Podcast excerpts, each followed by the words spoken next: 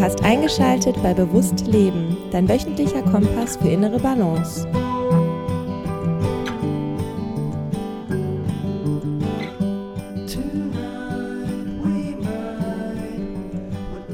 Herzlich willkommen zu Bewusst Leben. Ich freue mich sehr, dass du wieder eingeschaltet hast, dass du aus deinem vollbeschäftigten Leben mir mit diesem Podcast die Aufmerksamkeit schenkst. Ich weiß, dass das ein wertvolles Gut ist und immer wertvoller wird in dieser Zeit von ja, Reizüberflutung und von daher bin ich dir da sehr, sehr dankbar und ich habe ein spannendes Thema heute mitgebracht. Bevor ich da eintauche, möchte ich noch ein weiteres Dankeschön aussprechen und zwar für über 100 Spotify-Bewertungen und für ein 4,9 Sterne-Ranking. Vielen lieben Dank. Das bedeutet mir super viel, weil ich mache das hier natürlich quasi ehrenamtlich. Ich monetarisiere bis dato noch gar nichts, habe sämtliche Anfragen diesbezüglich abgelehnt, habe das mit Frederik, meinem früheren Co-Host, auch immer so gehandhabt, halte diese Fahne weiter hoch. Man weiß nie, was in der Zukunft kommt, aber aktuell ist das so und da freut man sich natürlich dann sehr, wenn es einfach positives Feedback gibt. Und ein weiteres Feedback möchte ich vorlesen und zwar von ab und zu mal bewerten via Apple Podcast Germany. Sehr informativer Podcast von einem klasse Typ. Vielen, vielen Dank, wer auch immer du bist. Ähm, und weiter noch Themen, die einem zum Nachdenken bewegen. Weiter so. Ja, auf jeden Fall weiter so. Ähm, ich bin auch total euphorisiert, weil ich ein Thema mitgebracht habe, was im Übrigen wie alle Themen, aber was mich tagtäglich beschäftigt. Und äh, es geht um eine Stunde am Tag meditieren, meine Learnings bis hierhin. Ich habe in den letzten Monaten, ich habe jetzt nicht genau gecheckt, wie lange, aber zwei oder drei Monate sind es jetzt bestimmt, eine Stunde am Tag meditiert. Und das mag für dich jetzt viel klingen, vielleicht auch gar nicht. Das ist, glaube ich, immer sehr individueller Natur. Und mein Ziel ist es jetzt hier gar nicht, dich davon zu überzeugen, dass du eine Stunde am Tag meditieren solltest. Ich möchte einfach nur meine Erfahrung mit dir teilen und dich grundsätzlich zum Meditieren inspirieren. Also in einen meditativen Zustand zu kommen, das geht über mehrere Wege. Ich spreche hier tatsächlich wirklich von Hinsetzen, Augen zu, ähm, also das klassische Bild, was man von Meditation hat. Ähm, aber natürlich kommt man auch in einen meditativen Zustand ähm, beim Spazierengehen durch die Natur oder beim, beim Sport oder beim Yoga oder anderen Tätigkeiten. Also da gibt es viele, viele Möglichkeiten. Wie gesagt, ich spreche hier über die sehr traditionelle Form der Meditation. Und auch da gibt es ganz, ganz viele Arten von Meditation. Ähm, ich probiere hier tatsächlich jetzt kein Label äh, dran zu docken, äh, sondern es so offen wie möglich zu halten. Und ähm, wie genau ich meditiere, das führe ich am Ende der Episode aus. Also wenn du magst, bleib einfach dran. Ähm, ich möchte jetzt erstmal mit meinen Learnings einsteigen und sowohl Licht als vielleicht auch die ein oder andere Schattenseite präsentieren. Also es sind kleiner Spoiler, mehr Lichtseiten als Schattenseiten, wenn man eine Stunde am Tag meditiert, auch wenn man weniger meditiert. Auch das sei gesagt, aber ich fange jetzt erstmal mit den positiven Veränderungen an. Fokus und Disziplin haben sich bei mir verbessert. Und manchmal hatte ich das Gefühl, dass das überhaupt nicht der Fall war in den Meditationen, weil ich super unfokussiert war. Das ist extrem tagesformabhängig. Also, dass immer wieder Gedanken in den Kopf kommen und man immer wieder über alles Mögliche nachdenkt, anstatt im Moment zu sein. Und wie gesagt, wie ich meditiere, sage ich noch, aber es geht jetzt erstmal grundsätzlich darum, in der Meditation im Moment hier und jetzt anzukommen. Das haben viele Meditationstechniken gemeinsam und bieten andere Wege an, dahin zu kommen. Ähm, an einigen Tagen hat das extrem gut geklappt, an anderen Tagen sind extrem viele Gedankenzüge losgefahren und ich bin von Zug zu Zug gesprungen. und äh, an den Tagen habe ich, okay, habe ich mir auch gedacht, okay, warum mache ich das hier eigentlich? Aber jetzt rückblickend kann ich nur sagen, dass jede Meditation ähm, eine Daseinsberechtigung hatte und auf diesem Weg hin zu mehr Fokus und Disziplin ähm, extrem viel beigetragen hat. Auch die schlechten Meditationen.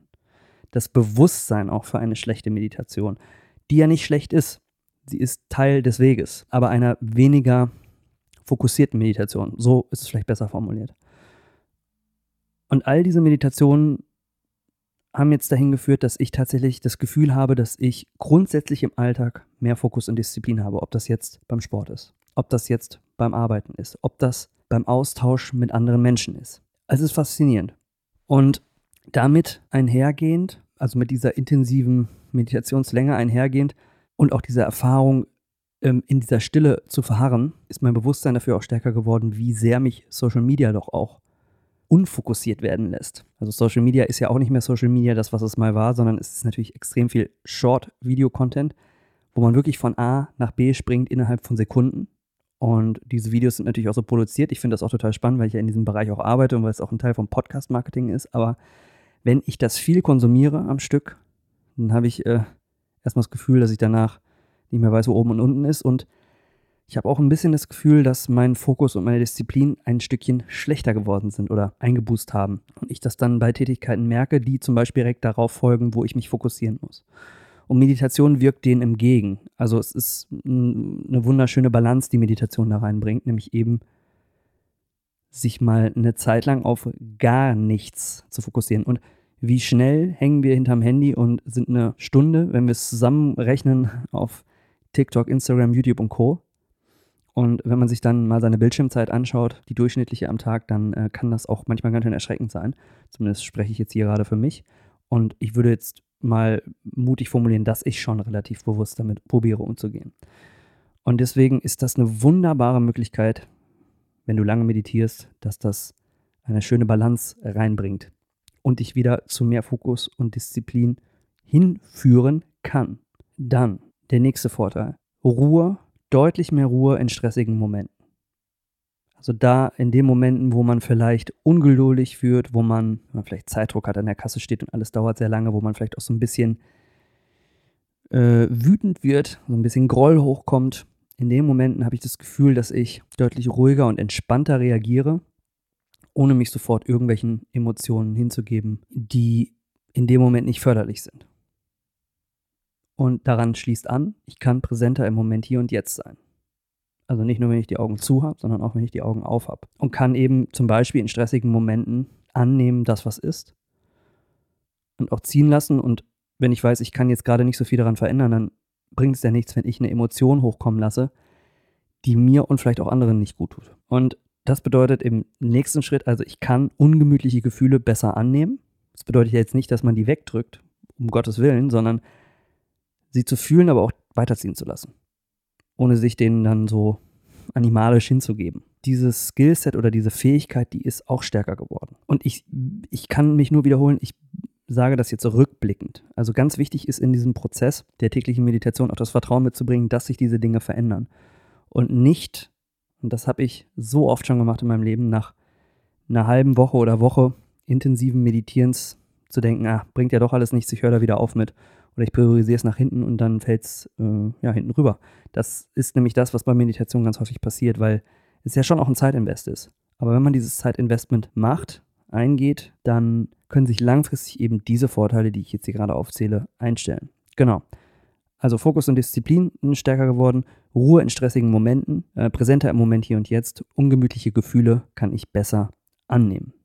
So, und das bedeutet jetzt auf der anderen Seite nicht, dass man nicht auch mal gestresst sein kann oder dass man ähm, diese Gefühle dann doch nicht handeln kann und sie doch hochploppen und als, aus einem rausbarsten, dann eben sich dafür auch nicht zu verurteilen und zu denken, oh, die ganze Meditation, äh, alles völliger Schwachsinn. Es geht hier um die Summe der Erfahrungen. Wir sind bei Gefühlen. Also der nächste Vorteil, ich kann besser in mich hineinspüren. Ich rede ja hier viel in dem Podcast über Gefühle es geht um innere Kindarbeit, es geht um Schattenarbeit, da geht es ja auch ganz viel um in sich hineinspüren. Ich habe das Gefühl, dass diese Fähigkeit noch etwas mehr gewachsen ist. Und vor allen Dingen, und dafür nutze ich Meditation tatsächlich auch sehr regelmäßig, ist der Zugang zu meinem Herzen besser geworden. Und da ist echt viel verschlossen, da ist eine große Mauer immer noch. Und ich habe da in Therapie Sessions äh, wirklich schon hart dran gearbeitet und auch sehr viel verstanden, kann auch einordnen, warum Dinge so sind, wie sie sind und es ist auch alles total gut. Aber Meditation ist und bleibt ein wunderbares Werkzeug, um an sein Herz heranzukommen, um Gefühle zuzulassen. Auch positive Gefühle wie Liebe, Dankbarkeit, Mitgefühl, Zuwendung war ich nie wirklich gut drin und ähm, wird für mein Gefühl immer besser. Ist an manchen Tagen ein deutlich besserer Zugang als an anderen, aber ähm, auch da, ich bewahre die Ruhe, wenn der Zugang mal nicht so gut ist und verurteile mich nicht dafür und gerate nicht in Stress oder Wut, weil das kontraproduktiv ist, sondern nehme an, was ist und bin mir sicher, habe das Grundvertrauen, dass sich das am nächsten Tag wieder verändern kann, darf und auch wird. Und wenn es nicht morgen ist, dann eben übermorgen. Genau. Ein weiter, also weiterer Vorteil ist, wenn du in dich besser in dich hineinspüren kannst, ist ähm, wieder auch stärker seine eigenen Lebensvisionen zu fühlen. Ne? Also wo möchtest du hin? Auch da habe ich, glaube ich, ein gutes Gespür ganz grundsätzlich dafür, was, wo ich hin möchte. So, sonst würde ich jetzt schon die, würde ich nicht die Dinge tun. Also ich podcaste privat und ich bin im, im beruflichen Podcastberater. Also so viel schiefgegangen ist da jetzt nicht. Aber natürlich habe ich noch größere Visionen und ich möchte auch noch irgendwo hin und möchte auch ähm, Mehrwert bieten, möchte vielen Menschen helfen. Und ich habe das Gefühl, dass ich durch diese intensiven Meditationen auch stärker diese eigene Vision gerade finde, auch auspräge, klarer betrachten kann. Und das ist, ähm, das ist toll. Und ähm, ich ähm, habe auch das Gefühl, dass ich Chancen besser erkenne und auch Chancen, die keine Chancen sind, besser erkenne. Ne? Also man kommt, bekommt ja auch immer mal wieder Anfragen oder möchtest du das machen? Das kann im Jobkontext sein, das kann natürlich auch im privaten Kontext sein, möchtest du mit mir einen Kaffee trinken, hineinspüren. Will ich das wirklich? Oder ist es mein Pflichtbewusstsein, was hier gerade irgendwie Ja sagen möchte? Auch das ist in sich hineinspüren. Priorisieren und Selbstliebe walten lassen und dann auch mal absagen und sagen, nee, vielen Dank, aber das schaffe ich leider nicht. Kann man ja immer nett formulieren, muss ja niemandem vor den Kopf stoßen. Also dieses in sich hineinspüren können, das ist auf jeden Fall äh, etwas, was du durch intensive Meditation auf, definitiv trainieren kannst. Und das hat ganz viele Facetten, dieses Hineinspüren. Das sind jetzt einzelne Fallbeispiele. Da fallen dir sicherlich noch mehrere ein, wenn du das Gefühl hast, oh, das könnte irgendwie stärker bei mir ausgeprägt sein, da könnte ich besser drin werden. Setz dich hin und äh, probier Meditation mal für dich aus und schau, ob das langfristig sich dann ähm, verbessert. Genau.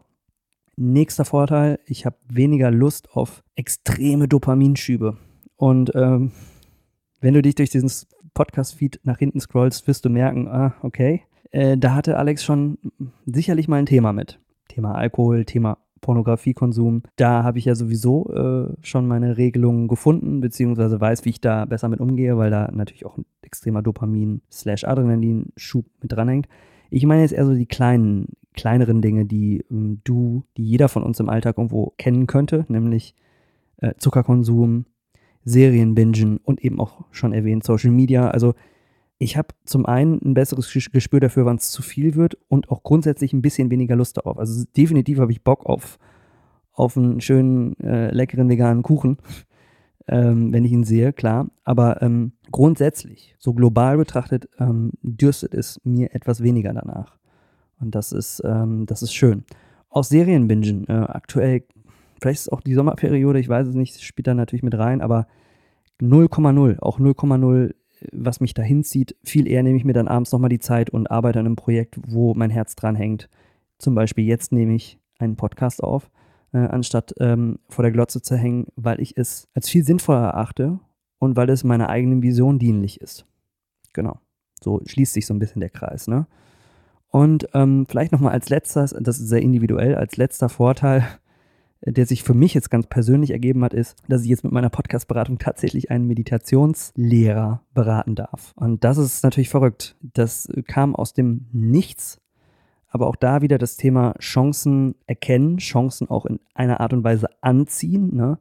Man hört ja ganz viel dieses Wort manifestieren. Hm, ich würde sagen, gleiches gesinnt sich zu Gleichem. Also wenn du dich ausrichtest, äh, eine klarere Vision hast, klarer bei dir bist, klarer weißt, was du selbst willst und zu all dem trägt Meditation nun mal bei, dann ist es so, dass Dinge auf deinen Weg kommen, die du vielleicht so noch nicht hast sehen können, die aber wunderbar sind. Und dann gilt es eben, diese Chance zu erkennen und auch sie am Schopfe zu packen. Genau.